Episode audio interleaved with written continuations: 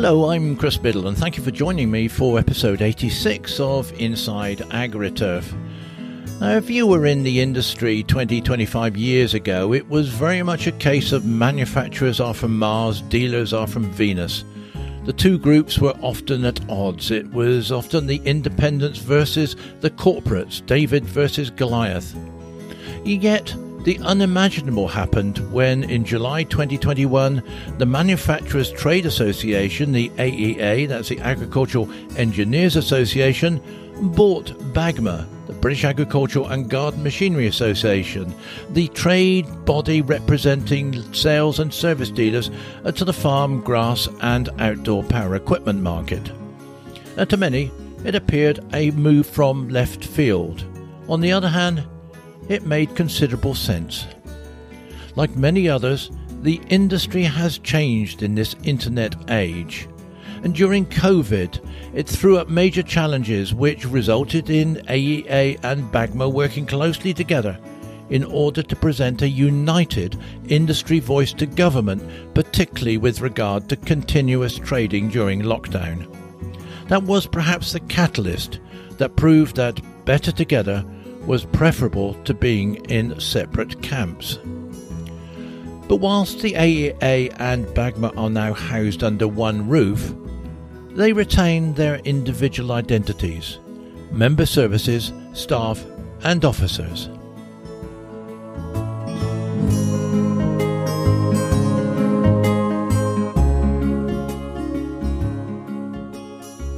So today I'm joined by the respective presidents of AEA and BAGMA to reflect on the first full year of togetherness, on trading and business in 2022, and their views on what lies ahead in 2023. David Withers is president of the AEA and the managing director of Iseki UK, a subsidiary of the Japanese manufacturer of compact tractors and turf management equipment. Peter Arendt is president of Bagma and the after sales manager of multi branch dealership Claas Eastern, owned by the German farm machinery manufacturer. Now, you might hear that we had a few issues with the Zoom audio feed in the early part of this episode. Uh, we seem to be picking up some phantom feedback, but I do hope it doesn't detract from your enjoyment of this episode. So, David, Peter, welcome and many thanks for joining me. First, I'd like to ask whether the, the coming together of AEA and BAGMA has proved to be a beneficial union. Uh, David, first. Yes, it has. I mean, I, I, think overall the strategic impulse of the AEA to, to, to bring the two organisations together was absolutely correct. And I think long term we will see significant benefits from it.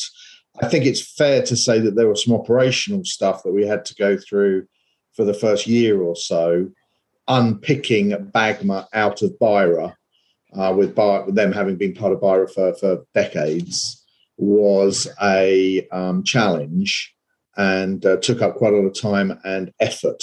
So I think we're at the point now where we can be more external looking. We can start to look more, at, you know, where are our member benefits that we can improve? How can we be more outgoing? How can we look at the synergies between the two organisations uh, and drive more information and be more relevant and more um, important to, to to our members? So I think it's good. I'm I'm being quite involved uh, personally.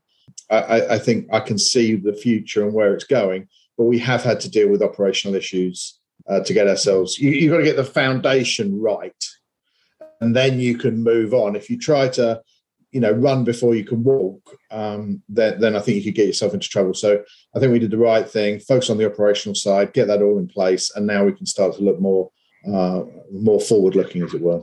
Uh, and have you uh, have you generally covered um, or sorted out all the uh, logistical and operational issues that uh, of divorcing yourself from BIRA? Yes, we're yep. now through all of that. Okay. Everything is now run internally within the AEA, and um, that's all now taken care of. Excellent. And, and, Peter, what's it been like being under the umbrella of uh, the AEA? Um, from a Bagma's perspective, um, the separation from one company uh, and the transition to new ownership of Bagma was was never going to be a, uh, an easy one. Uh, but the Bagma team, the support from the AA, uh, have worked tirelessly to make it happen. Really, Oh, excellent. I mean, the whole idea of, of, of, of BAGMA being under the roof of the AEA maybe 20, 30 years ago would have been totally unthinkable, wouldn't it? Um, yeah, I, I, think so. Um, like I said, I think, uh, you know, there's um, we've got some clear uh, paths where we can all work together. Um, there will undoubtedly be one or two challenging times where we maybe have to take separate routes. Um, but I think, uh, you know, the agreement, uh, you know, certainly um, AA being very supportive in the things that we want to do and things that we want to drive forward. Uh, and they have their own projects as well. So um, up to now, it's been really good. It's been really good to work together. At this point, the interference worsened briefly during my next question about the newly published social media campaign, We Are Land Based Engineering. And I wondered how the industry could use the campaign constructively to raise awareness of our industry. Uh, David first. Well, I think uh, initially we're going to get all of our members to try to promote that, this out, both through their dealer networks and directly to all their contacts. Obviously, there's quite a lot of reach when you look at the companies that are represented uh, at the AEA. Um, you know, there's some big companies there with a, with a lot of reach. So um, initially, that's the, the plan to get it out there uh, and use our own, uh, you know, marketing facilities and so on to, to, to, move it along. I think as well, we are sending it to uh, headmasters uh, of, of, a selection of schools to get their feedback. Uh, and I think as time goes on, we're going to want to get it more broadly out into schools, you know, that sort of 13 to 17 year old uh, area where people are actually starting to do their career as advice and sitting down perhaps for the first time and thinking about what O levels they want to do, what A levels. Um, I know I know they're not called that anymore, but um, what O and A levels they want to do uh, uh, and start to, to formulate where their career is going to go. So I think if we can get it in front of kids of that age, uh, then I think that that will help, hopefully. And, so and Peter, uh, is this something that you would use uh, to supplement your own uh, recruitment uh, activities? Um, I think, um, I mean, it will certainly add to, to the value. Um, I mean, I was recently, um, as part of my one of my other uh, jobs is um, I'm a, a, link governor for careers within a school, and I went into schools about two weeks ago and uh, spent some time just talking with uh, students about uh, opportunities in our industry. Really, you know, there there is has been a, a, range of information out there in the past, but I think the more information that we can get and the more clear a message that we can send uh, to schools, um, the better, really. So I think you know it's really important to get into that age range that David talked about. Uh, it's really important to to make sure that that information's there and available for, for to make informed decisions. I mean, presumably a campaign like this um, is, is is not cheap to put together. I mean, and and if you take it forward, uh, maybe the opportunity to uh, attend careers fairs and that sort of thing. Um, is there a funding model in place, uh, David, to, to to underpin this campaign? Um, so so far, it's um, you know we we the AEA have generated most of the uh, material. Um, you know, and so within marketing, within the AEA, a lot of this has been has been generated. I think I, I wouldn't say that we've got a specific pot of money allocated to it, um, but I think what we do have is a lot of commitment from pretty much all strands of the industry, um, who all acknowledge that, like many other industries, we are struggling to get enough people. The more we can go out and and to you know put a, put our case out there for that it is an exciting industry, it is an interesting industry to be a part of um, then I think the more we can do that, then uh, the more successful we'll be. And I, I, thought one of the most exciting aspects of the, the launch, and I think it was on Facebook, was the participation in a New Scientist Live event. So that must be the aim to, to, to, to put agricultural engineering and its related uh, subjects uh, together with other industries in front of as many people as you can. Um, Peter, um, in, in terms of, of, of, recruitment at the moment, what's your position? How how successful are you being in in attracting uh, either new apprentices or new staff? Um, I think, um, I mean, everybody's experience. I speak to obviously a lot of dealers in the dealer network, and, and it's a very mixed response. Uh, sometimes um, it can be luck that just the right person comes along, um, but but generally, you know, it, it is difficult to find the right people uh, that you want to attract. Really. Is it planned? Um, is it planned, David, to have any sort of promotion printed uh, material for this to hand out at shows and so on, which uh, which carries all the logo and the information? Yes, in fact, we saw the drafts of that um, we had an A, A board meeting yesterday, and we saw the drafts of it yesterday. So uh, yes, there will be some marketing collateral to go with the uh, uh, with the uh, website and um, uh, and videos. I, I, was somewhat surprised to see that there was absolutely no mention of this campaign on either the AEA site or the Bagmas uh, website or indeed the IAgrE website. And indeed, if you Google uh, land-based engineering, it still takes you to the original LETEC uh, site. Um, th- did that ought to be tidied up? Yes, I, I think we're, we're early on, but yeah, those those are things that need uh, need to get addressed. Well, look, uh, wish you well with that campaign. Uh, it's it's a start, and uh, as we we all acknowledge, and uh, you know anything that the industry can do to poke its head more above the parapet, uh, it must be must be welcomed. The other thing that uh, AEA were involved in was a, a, joint signatory to a letter that went out with BIGGA and with the GMA, which was headlined "Better Together." was this specifically to do with shows, and what was the rationale b- between putting that uh, letter out, David? Well, yes, it, it's it's been driven primarily by uh, discussions around shows. Uh, the reason for putting something out was that we had been having uh, discussions. Obviously, you know, people hear stuff and so on and so forth, and we just wanted to formalise the fact that discussions were in place uh, and sort of acknowledge that that was the case rather than it just, you know, perhaps people hearing things or, or, or guessing or insinuating or, or, whatever. So it was really to just say we were. I, I, did listen to your last week's podcast where it was described as woolly. Um, and uh, and I think that's a fair comment, to be honest. It is relatively woolly because we don't have anything definitive agreed at this point.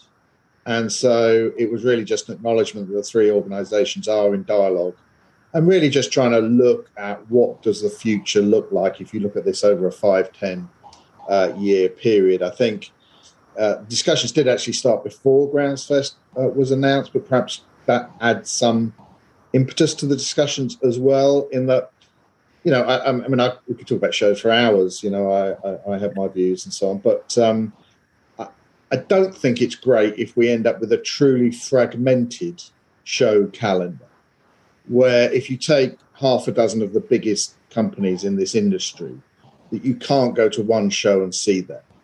You, you know, one of them goes to this show, a different one goes to that show, another one goes to that show. Is that really what we want to give to our uh, attendees, to our to our industry? That there isn't a place where you can see, and maybe it's a multiple shows, but I don't know. But um, that there isn't somewhere where we, we, can all be seen together. And I think you know that that is probably something that everybody would agree with. That um, to see it completely fragmented isn't perhaps uh, where we all want to end up with it being. Uh, and for a relatively small industry, of course, um, you know, it, it, it, and to have the prospect of four shows seems overkill to me. But uh, there we go. I'm sure the discussions will be ongoing, and um, uh, there are a lot of uh, factors at play here, of course, uh, to do with uh, existing contractual arrangements with venues and so on. So I don't think we're going to see anything soon happen. No, and I, and I think as well, Chris, just, just on that point, I think what all of the group, you know, all, all of the representatives are, are looking at is you know, we are in a new era. To, you know, if you go back to what a show is today, it's very, very similar to what it was 25 years ago.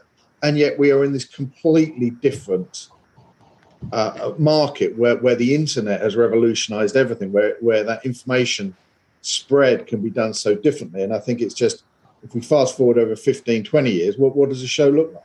You know, it, it, uh, and I think those are the kind of discussions we're, we're thinking of being able to have.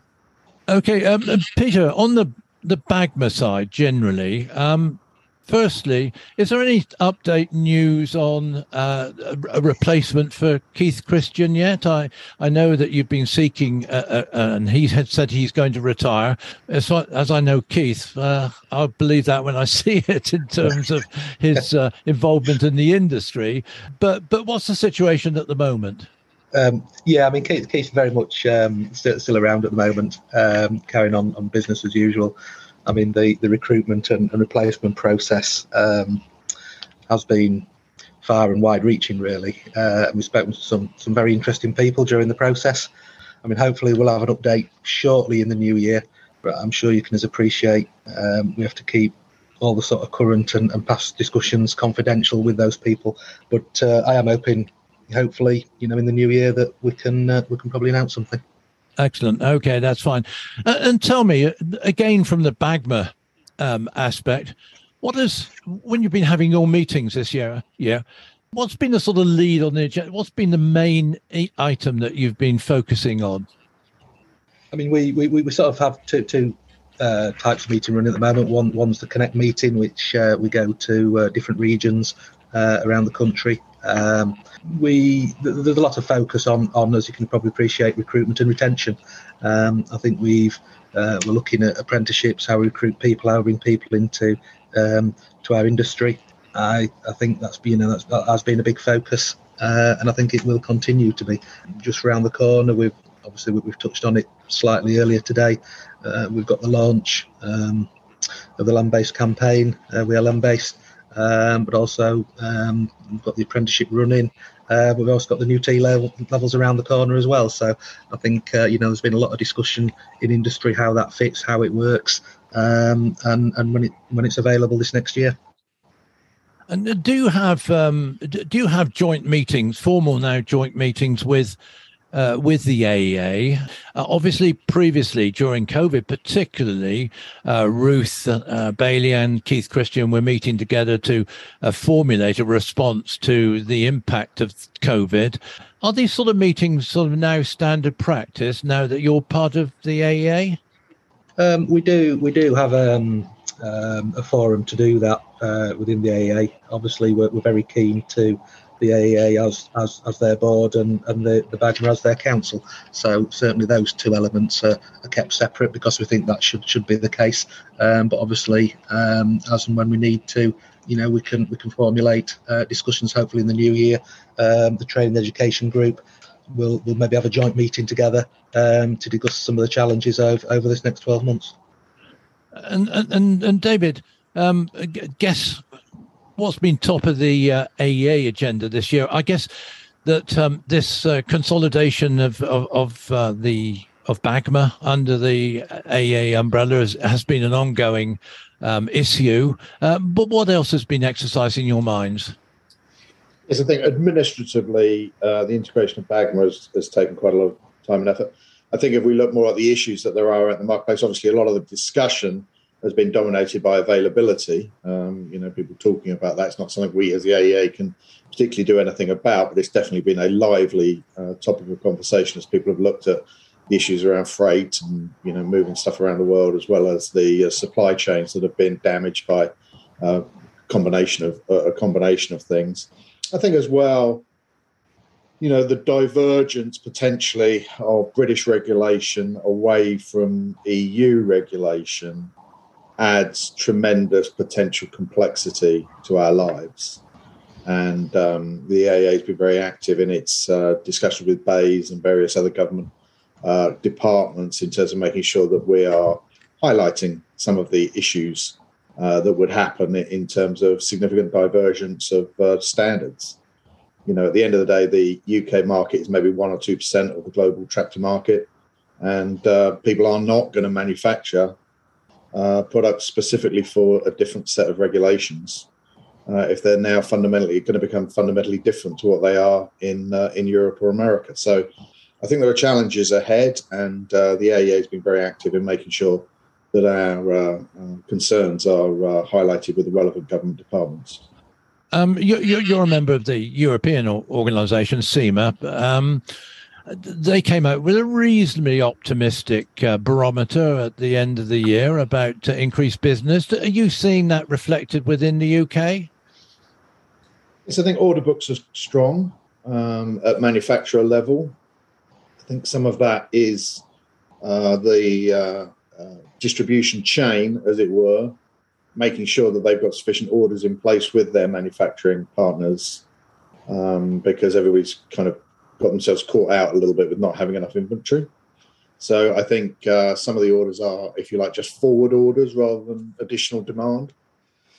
So, uh, but but I'd say overall, yes, I think that's a fair comment. That uh, the demand has been pretty strong, and supply has been the uh, defining issue as to whether you can can actually get those goods out the door. Uh, we're not at that point where everybody's full, warehouses full, and not enough demand. It does feel still like, generally speaking, that there is good demand uh, as and when the goods are available from a supply side point of view. And, uh, and and Peter, I guess uh, going back to the BAGMA agenda and, and, your own personal, I know, interest is the introduction of, of T levels next year. Um, what, what's your own view on how uh, how useful that will be in, in, in getting staff and training staff and, and so on? Um, well, I think it's it's really um, really important to the industry. Um, there's a lot of um, the T level is um, a, a, level three qualification, and I know the government are looking to streamline um, level three qualification, level two and level three qualifications. Um, certainly, you know the T levels has a, um, a cross-party support, and um, I think that's where we'll see see funding channeled in the future. As you know, there are a two-year program where students learn core knowledge and skills that are, are needed for entry um, into a, range of agricultural land management and production occupations, really. Um, you know, so uh, industries like farming, tree surgeon, landscape forestry worker, uh, and obviously um, our land-based engineering uh, industry is involved in that as well. So it's it's available from from 2023, which um, is just around the corner now. Um, and then part of um, you know what what we need to do out there. There's been a lot of questions in our um, sort of meetings and, and when the Connect meetings have been going on the road about you know how we can support that. Uh, it does need a, an industry placement involved in that, um, and I think as an industry, um, you know, there's, there's several routes in, in, in, into our industry. Um, one of those is is, is an apprenticeship. Um, not all people come via an apprenticeship. If we get more people in interested, um, sowing the seed in in the T level, if that's more appropriate for them, um, then I only see that as a good thing, really. Now, a, a, a, lot of members and potential members always ask of trade associations, uh, what's in it for me? Um, and you, obviously, from BAGMA's point of view, have developed a, a quite attractive range of services, um, and, and you seem to be adding to those. Is there any? Are there any plans, rather, to uh, to for those to be available to uh, the AEA. David, is this a discussion? Because I know when I talked to Ruth, uh, that there was some idea that they couldn't necessarily trans, um, transport across to the AEA members. Uh, where are you on that? Yes, I think it's still an open um, open discussion. I mean, it's I'm not sure if you're aware, but quite a lot of the AEA members are also BAGMA members. I mean, I speak for hmm. my company. We we've always been uh, both AEA and BAGMA members. And actually, since uh, the acquisition of BAGMA, there are more AEA members who have joined BAGMA um, as sh- kind of showing their support uh, for that organization as well. So um, I think it's um, there's certainly not anything at the moment that says right all of the rights and information that an AEA member gets is going to be passed to BAGMA, and likewise, not all of the uh, advantages of being a BAGMA member will be automatically passed on to being uh, an AEA uh, member. So we'll, we'll, we'll, pick and choose and see which ones make, where it makes sense. Um, one of the interesting um, uh, items I saw on a recent uh, BAGMA uh, bulletin or something was um, th- th- this question of dealer benchmarking because all all all dealers are independent. I know Peter, your your company is is actually owned by a manufacturer, but but most dealers in the country, and some of the dealers within big franchises do share information and are able to uh, benchmark their activity against fellow dealers. Um, is this ever a practicality? Do you think, Peter? I think, um, I mean, certainly benchmarking, um, I think is certainly can, can be useful. Um, certainly, uh, is obviously um, part of CLIMMAR, uh, the European organisation, uh, and I think they've certainly uh, been looking to, to use it a lot more um, over a number of years than, than we have necessarily in this country. I think, I think, yes, it can. Um, obviously, we've got to be careful what information we share, but I think obviously there is a, an element of, of some information that you know how am I doing today, um, and how does that compare to other people? Um, can make you sort of improve the business, improve how you do things um, for the good of all, really. So I think certainly, um, you know, you need people to be honest, um, and you obviously need to be be clear about what information that you is sharing. But I do I do think that there is um, a good um, platform or a, a good um, reason to, to be involved in it. Uh, and and what's your view then, David? You've been involved in in companies, international companies. Um, is it ever a practicality? Is it useful? I think it is, as long as you may keep it fairly tight. Um, these things can become too big, and then they become too difficult, and you know it all just kind of falls apart. Uh, it is something we, we've done with, with dealer networks in the past in previous companies that I've worked at where we've been able to, to, to share information. But I think what we're looking at here is keeping it relatively, uh, from what I understand, rel- relatively tight. So looking at things like, you know, so if you're absorbing your labour at 92%, is that good or is that bad? You know, what, what, what are my peers managing to do? If you're hitting a parts fill rate of 82% first fill, you know, out of stock. Is that good or is that bad? I mean, if, if you've got nothing to compare it to, you don't know whether that's something you should be saying, I, am proud of, or oh my goodness, I've got a lot of work to do to improve. So I think we'll keep it, from what I understand, to, to relatively simple, uh, low level stuff to begin with. Get that information, share it out in an anonymized form so that people can see what the um, you know where they figure you know in, in, against their peers, but without seeing who their you know peers are. And um, and I think from that people can you know see whether that adds value. If it adds value to our members, then I think you could broaden it perhaps slightly in the future. But I think to begin with, keep it pretty tight. Um, get some decent information that people can just you know just see how they're doing versus their peers. Peter, how, um, from a BAGMA point of view, what sort of information are you getting through um, about dealers' uh, business this year, and uh, maybe I mean, is that reflected through your company, the the the, the general performance? Uh, how are you how are you viewing 2022? Um, I mean, obviously, 2022 was was a, a difficult year. Um, I think everybody appreciates that, that that that was the case. You know, it's there's we, we all operate now in a, a global world, and the conflicts in, in Ukraine certainly having a, a, massive impact impact on that. So I think and believe that you know a lot of people were very good at adapting in this industry, and I think the industry is adapting around these these challenges that are coming along. Sometimes it takes a little longer than than you would appreciate, but um, you know I think people now. Uh, are better prepared, better planning, um, and I think you know looking into next year, um, are probably a little bit more confident than probably they were six months ago. Indeed, and David, um, from your perspective, I mean, from the perspective of your own company, Iseki, and also the feedback you're getting from AEA members across the board, um, how do you how, how do you view 2022? I think it's been challenging, but I, am going to guess that most of the manufacturers will have had good, profitable years. I think it's uh, it's it, it it's felt odd uh, because I think for the first time in my 35 years of uh, selling uh, uh, metal, um, that there's been more demand than supply. And generally speaking, if you take all of the factories all over the world and they all run flat out, there's more capacity than there is demand.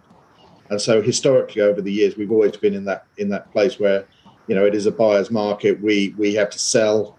Uh, you got to promote. You got to get the stuff out. You got you know you got to do that. Whereas I think this last year or so has been odd in that the orders have just flowed in, and and, actually the the you know it's been all around supply has been the, uh, uh, the determining factor of what volume you're going to get out the door. So I think a lot of companies were in that position. Uh, I think margins have improved across the industry. I think dealers have improved their margins. Uh, I think manufacturers probably have improved their margins as well. And um, so I think it's been an odd year. It's felt bad because you feel like you're letting people down because you're not supplying in a timely manner. But hmm. you know, as I look at it overall, my guess is that you know people have done financially relatively okay out of it. And and do you get any sense that the supply uh, situation is is improving, is easing? Yes, and I think you can look on that on a, a, a, as a from a simple machines. I, I, you know, so bottom end, um, I think that is improving quicker than at the top end. So just think of it on a, a scale of complexity. the less complex it is, uh, the more it's improving. I think, um, and so you're seeing sort of you know domestic machines, the you know the consumer machines, I think starting to flow pretty well now. And if anything, perhaps dealers now getting a lot of inventory coming in that perhaps they ordered a long time ago and, and, and now has arrived, and that those factories have now caught up and are doing okay. I think the other guys, where you're into the more complex stuff, I think there's still supply chain challenges there. Um, particularly around sort of some of the hydraulics and some chips and some electronics and stuff like that, which is still not as readily available as it as it traditionally would be. And, and at the sharp end, Peter, um, do you concur with that? How have you found supplies, and do you get a sense that uh, the situation is is improving? Um, yeah, I think to sort of echo David, you know, I think the situation is improving, um, and I think, but I think a lot of that is um, has been responsive as an industry um, to, to get those solutions in place um, when we can't find things really. You know, the the industry's had a lot thrown at it, and, and the supply chain has as well um, over this last year. Um, but I, I, think that it's made us actually, um, from a dealer perspective, question what we do have on the shelf. Um, do we maybe need to have a little bit more? Do we need to uh, account for if um, if we maybe have a run on something or, or, a few more parts are needed for something? Yeah, I think it's I think it's um, certainly the events over the last few years has certainly I think brought into sharp focus and, and probably a more need for, for, than ever to to make sure that you're, you're definitely in control of your inventory and, and what you have on the shelf really. And and, and how are you? Uh, how at the turn of the year? How, how are you viewing 2023 then, Peter? Uh, from a from a dealer's perspective and, and from BAGMA's perspective, of course. I, th- I think there is. Um, I think certainly we see some dealers sort of bringing forward uh, their, their stock orders, um, having more um, in the in basically in, in the buildings and on site.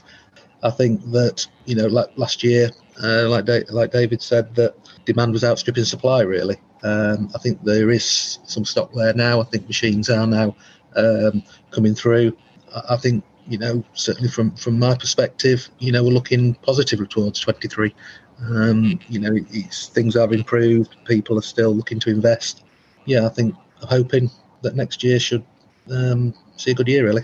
Uh, and are the workshops and service bays full and uh, at the moment? Um, I certainly are. Um, uh, at the moment, you know, you, you, know, traditionally when I started in the industry 34 years ago, um, November and December was painting the walls and, and tidying up and, and getting ready for a quiet January, and then uh, sort of getting busy for for um, for spring, really these days, um, you know, we, we are in a very different world. Um, there's a lot of preventative maintenance, contracts sold with machines. We have a lot of machines now that we do check over. Customers want maximum uptime, and the way of doing that is getting them in early, getting them checked over, um, and make sure the reliability is there for those quite often short weather windows that we have. So, um, I mean, obviously, uh, you know, we had a fantastic summer this last year, probably too hot at times but and, it, and it's certainly a short harvest. But um, you know, we, we know the weather's never predictable. Uh, next year could be very different, and and and I think certainly from customers' point of view, you know, they they do see. Um, um, the huge benefits of, of having things checked over, getting it done in winter, getting it done early, so they're prepared and ready to go when, when they want to go. In, indeed, and David, um, you know, you've been involved in the industry for a long time. Um, it's the one imponderable, isn't it? The weather. It's the one thing we can do absolutely nothing about. But it, the weather patterns do seem to be changing, and uh, um, as, as, we've seen, you know, just very recently. Uh, how are you viewing uh, 2023, sort of commercially? Um, I think you're absolutely right about the weather. Uh, you know, I, some people it was good weather this last year, uh, depending on what you were doing. Other people it was dreadful. Um, certainly, the grass didn't grow for a lot of uh, a lot of the year. So um, we're hoping maybe there'll be a better growing year next year. But um, I'm feeling okay about 2023. I think it's going to be all right. I think if you're in the lower end of the market in um, you know selling distress purchases to middle to low income consumers, I think you might have a challenging time um, as, we, as we look at that. Uh, I think if you're selling stuff to more um, businesses where they're looking at uh, putting capital expenditure in place, and high net worth individuals who are, who are looking at toys to play with in their uh, in their you know mansions, then I think those guys are going to do pretty well.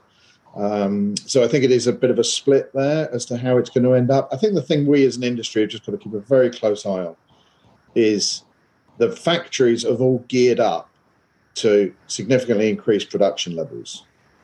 And, and, and some of this is not because of increased demand, some of it is because of increased ordering. And, and I think Pete made a point there that dealers are looking at it and saying, oh, maybe I should have a bit more on the shelf than I used to have. Well, if you gear up for that level of production, you, are really artificially gearing up too high because that is just to fill the warehouses. It's a one-off blip. Once the warehouse is full, it will it will go back to normal levels of demand. And I think we as an industry, all of us, have just got to just got to keep a, a weather eye on that, that we don't end up overproducing, overstocking. Then demand goes back to perhaps normal, in inverted commas, whatever whatever is, is normal, whatever is normal, and uh, and suddenly everybody's awash with with inventory. Because certainly at the moment, I would guess the liquidity in our mar- in our industry is the best it's ever been, because the stocks are probably at the lowest they've ever been. Yeah. So everybody's got loads of cash at the moment, but gradually that cash will turn into inventory, and we've just got to be careful that we don't allow that to happen too much. Indeed. And uh, well, look, um, thank you to both of you for your, for your time. And, and and lastly, Peter, is, is there one thing that you'd you'd like to see from a BAGMA perspective, or even from your own company's perspective, uh, next year? What is there one thing that you would uh, put under the Christmas tree as a as a request to Santa Claus? Oh, I think we are working our um, uh, day jobs, don't we? And, and, there's always so much to do these days, and, and, trying to pick one thing out of there is is really difficult. I know certainly I'm I'm sort of passionate uh, regarding sort of the training side of things, and you know I think we've got some very exciting times ahead, and I think where we need to do. You know, we have to be serious about what our age profiles are within our dealerships, um, and, and, we have to really seriously, as an industry, um, really start moving towards reducing that age profile within, within our industry. You know, we've got we've got some fantastic guys uh, in our industry doing a great job, but they are at the sort of the the, the, the end of the careers, and, and you know we need to put some emphasis on getting new new people in, um, and and then being the the guys for for the future. And indeed, and uh, and uh, David, is there is there one thing that uh, you would put on a note under the Christmas tree for Santa Claus, uh, apart from uh, more more clement weather for your products? Um, I think uh, a, a, better trading relationship with the European Union would do us all a lot of good. Well, look on on that note, um, and that's not going to be easy anyway, and, and it's probably going to take some time to, to to sort out. Could I thank you both very much for your time today. Thank you, David. Thank you, Peter. Um, you. And it's been very interesting. And uh, might I wish you both well. Well, both for obviously for the for the season, for Christmas and the New Year, and and hope that Santa brings you everything that you wish for in 2023. Thank you very much indeed. Thank you, Chris. Cheers, Chris. Cheers. Well, that was a lot of ground covered with uh, David and Peter, and I thought it was the interesting point was about balancing uh, demand and supply as uh, supply eases during uh, 2023. This is the last episode of Inside AgriTurf for uh, 2022, and we'll take a break uh, until mid January. So, can I thank you once again for all your support that you've given to the podcast? I'm Chris Biddle Thank you again for joining me, and this is Inside AgriTurf.